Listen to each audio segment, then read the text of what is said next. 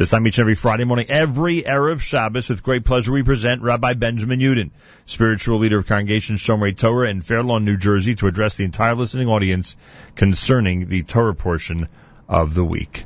Good morning, Rabbi Yudin. Good morning, Nachum. Good Erev Shabbos, everybody. Tomorrow we have the privilege of reading Parshas Korach. Parshas Korach which according to the Chinuch contains five positive mitzvos and four restrictions, including the positive mitzvah of Pidyon Haben, is one of those parshios which, again, annually does not get easier. Gewalt, how could a brilliant man, who the rabbis explain was wealthy, wise, and among those who were nosei ha'aron, literally, he was one of those that carried the ark. How could he be so foolish to, unfortunately, bring himself down, literally in such a terrible way that God has to create a phenomena that the earth swallows him up. How could he bring down these 250 men and cause nothing less than a magefa, a plague amongst the people? The answer before we get started is kina, tava, and kavod, as we're taught in Pirkei Avos, which we highlight especially during the summer months. Jealousy is something which literally can motzian esa adam min olam literally cause a person to be, as in the case of Korach, taken out of his world. Doesn't enjoy what he has and doesn't fargin what the next person has. A very sad story. I'd like to focus on one aspect of this story and learn a very, very powerful lesson therefrom. We know that Korach comes with 250 men. What was bothering him? So Rashi cites from the Tanhuma that the jealousy with him stemmed from the fact that Korach says, look here, my father was one of four brothers, as the Torah teaches in Parshas Vo'era in chapter 6, Pasuk 18, that Kahas, the son of Levi, had four sons, Amram, Yitzhar, Chevron, and Uziel. So reasons Korach. My uncle Amram, he has two sons. His two sons, Moshe and Aaron, one became the king, the other one became the Kohen Gadol. I am from the second son, from Yitzhar, and therefore, now that it's time to have a Nasi, a prince, a leader over the family of Kahas, that aspect, that group of the Levium, surely it should be me.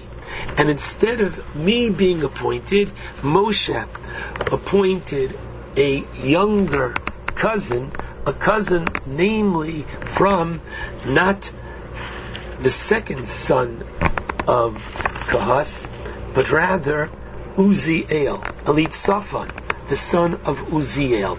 So this irritated, and Korach was so full of jealousy that, as the Ramban says, he was waiting for the right moment to strike.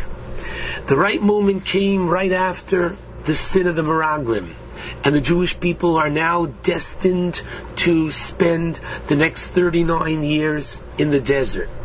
So what could Korach give the people when he says, look, should I not be your leader? He couldn't promise them a Carvel or Starbucks, even with the Prapa Hashgacha. So what could Korach give them? He could give them kavod. What does that mean? He could give them more honor. After all, through the sin of the Egel Hazav, because of the golden calf, the kahuna, so to speak, who would be the spiritual leader, was taken away from the firstborn that otherwise would have meant that in each family, the firstborn son would have been the priest going to the mikdash on behalf of the family. Each family would have their own Kohen. This was taken away and given to the tribe of Levi. Korach says, if I'm your leader, I will restore the honor to you. And so the motivation was for kavod. And therefore, who does he take? 250 men, the majority of whom are from the tribe of Reuven, his neighbor. And again, Reuven easily can be motivated because he too was the firstborn of Yaakov, but he too was overlooked for all of the quote important aspects, kingship, etc. And so it is the unfortunate motivation of honor and jealousy which prompts Korach and the 250 men to challenge Moshe and Aaron. What does HaKadosh Baruch Hu do in order to settle this duel between the 250 and Aaron? Moshe instructs them to take ketores, incense, and we'll see, says Moshe, whomever their incense is accepted, that's the one that God has chosen. And we know the 250 men die. Aaron's ketores is accepted. I'd like to ask why was specifically ketores chosen as the vehicle to be the machria, the determining factor as to who was right and wrong. I'd like to share with you a very insightful Medrash Tanchuma found at the end of Parshas Tetzaveh. And I read, and the Medrash says as follows: Amar Hakadosh Baruch Hu, says God, Mikol akorbanos shatem makrivim.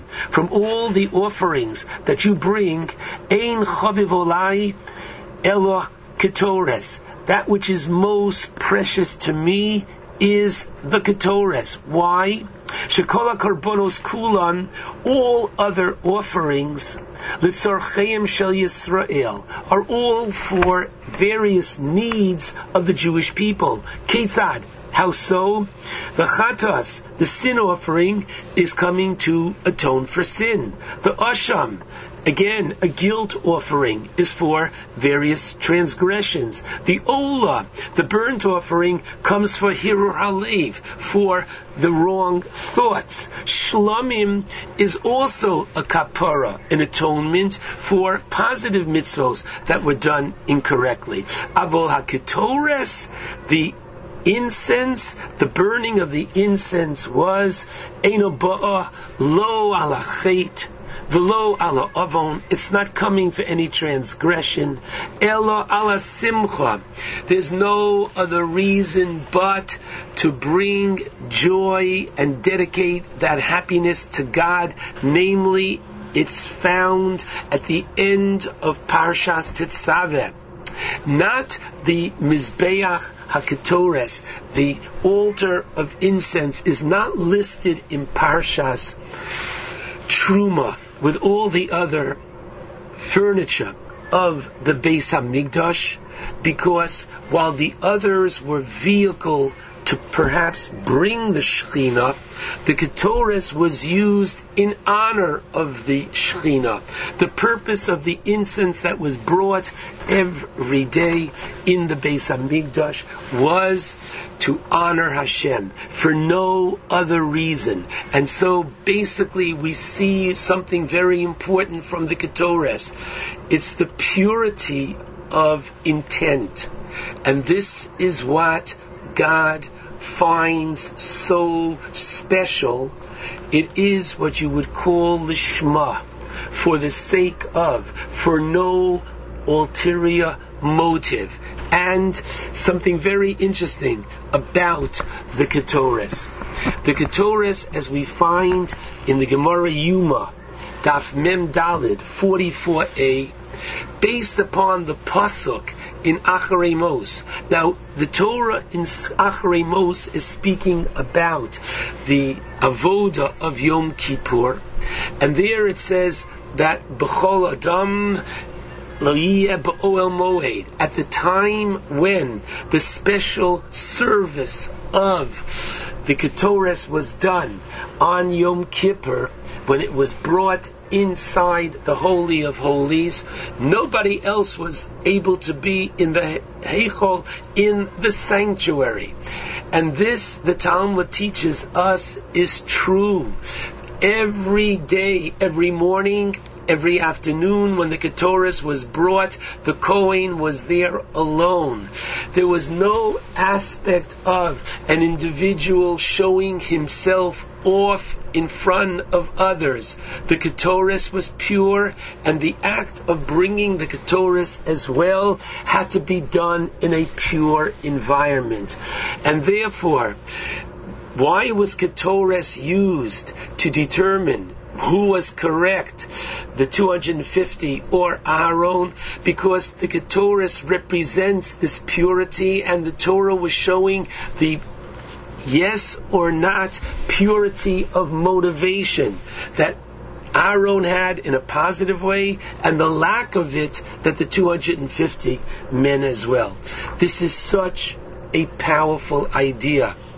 We find in Parshas Korach that the Torah says in chapter 17, Pasuk 5, literally that a person should not be like Korach and his assembly. The Talmud understands this to mean kol machzik b'machlukes over ba'asei. What does that mean? That whoever holds on to an argument, meaning there are so many people that unfortunately parents don't talk to children. God forbid one sibling doesn't talk to another. So on the literal surface, the Torah is saying, enough. Don't be machzik b'machlokes. Don't hold on to a grudge. Don't hold on to personal feelings and therefore keep a dispute going.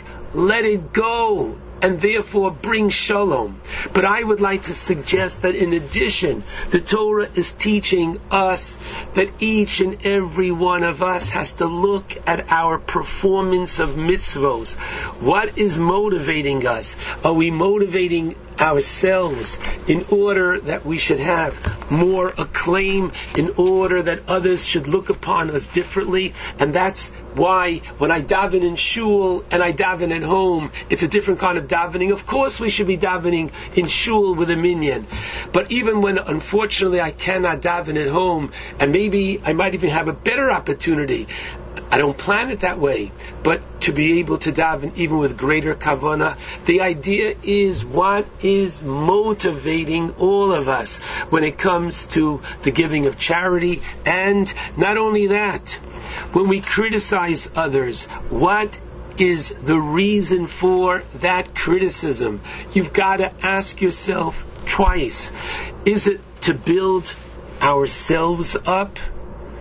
And that's why, interestingly, the Gemara says that while the Ketores is brought for no other reason, the Gemara in Zvachim, Daf Peches, Amid Beis teaches us that something which is brought bechashai, something which is brought literally in secret, where no one else is there, when the Kohen offers the incense in the Beis Hamikdash morning and night, it is mechaper for the lashon hara, which is most often said bechashai, which is said in private as well.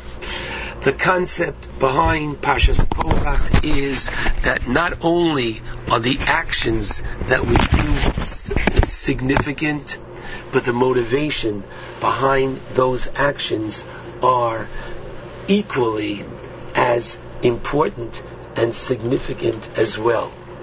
You're having a hard day.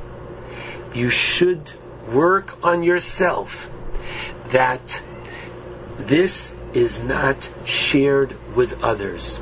Others look at your face, they should see a smile. You owe it to them.